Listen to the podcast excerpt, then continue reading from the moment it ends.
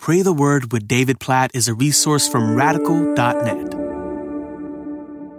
Mark chapter 11, verse 24. Therefore I tell you, whatever you ask in prayer, believe that you have received it and it will be yours. Wow, that's quite a statement that leads to all kinds of questions, right? Like, Whatever I ask for in prayer, if I just believe that I have received it, it will be mine. How many times have we prayed for something and believed as best as we could tell, like we really believed that it would happen, but then it didn't happen? So is there a problem with our faith and our belief or or how does this not lead to a name it, claim it kind of theology that says just say whatever you want? Could be any number of things, including health or wealth prosperity in this world. If you believe it, it will be yours. Entire theologies and ministries have been based on that kind of claim. So how are we to understand Mark 11, 24? Well, there's a lot we could talk about here, but just to tie it with the whole premise of this podcast, pray the word. The way Jesus puts this in John 15 is if you remain in me and my words remain in you, ask whatever you wish and it will be given to you. The whole foundation for praying with faith is praying with trust in the word of Jesus, praying with trust in what God wants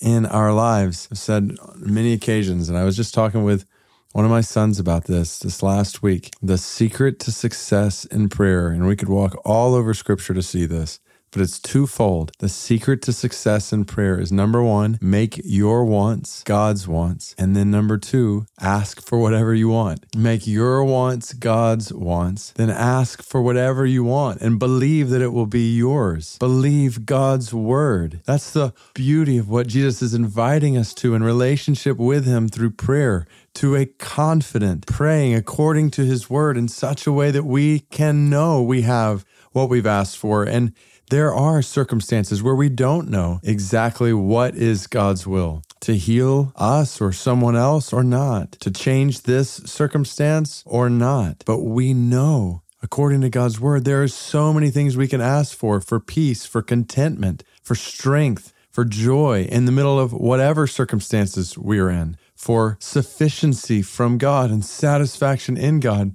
regardless of whether the healing comes or not. These are things we know God wants. And when we ask for them according to his word, we can know we have them. And you might think, well, what good is that? Like, I want to be healed. I want this circumstance to change. And this is where we realize that far more than we need circumstances to change, and far more than we need physical healing. We need the peace, the strength, the hope, the joy that supersede circumstances, that supersede physical conditions that are only found in Jesus and will last forever. So ask for these things and know that you have them. Believe that you have them. Make your wants God's wants. Then ask for whatever you want, believing that you have received it. Oh, Jesus, teach us to pray like this with confidence in you and your word, not confidence in our wisdom to know what's best in a certain situation. Lord, you alone are all wise. And as your children, we come to you with our desires for healing and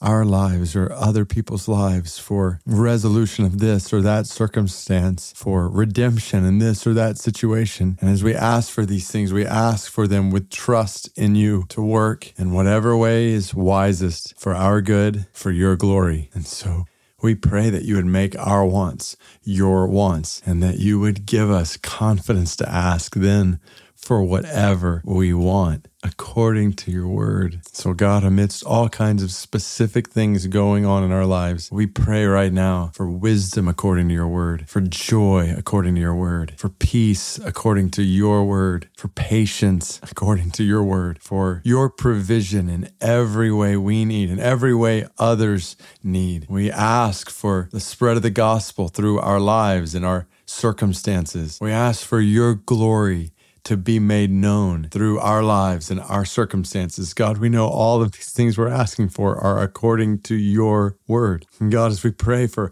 unreached people in the world, we know what we're asking is according to your word. For the Bulong people of Myanmar, 15,000, this small people group in Myanmar, we know Your word says you love them, you desire their salvation, you desire the spread of the gospel to them. You've purchased them, you've paid the price for their salvation. So we pray, we ask you for the spread of the gospel of the Bulong, and we know that it will happen. We ask that you would raise up laborers to spread the gospel to the Bulong and billions of other people like them. And we know, according to your word, Matthew 9, 37, 38, that you will send out laborers. We will have what we have asked. God, we pray you give us confidence in prayer. Help us to pray with faith, believing Mark 11, 24, that whatever we ask for in prayer, according to your word and your wants, we believe that we have received it, and we praise you that it will be ours. In Jesus' name we pray. Amen.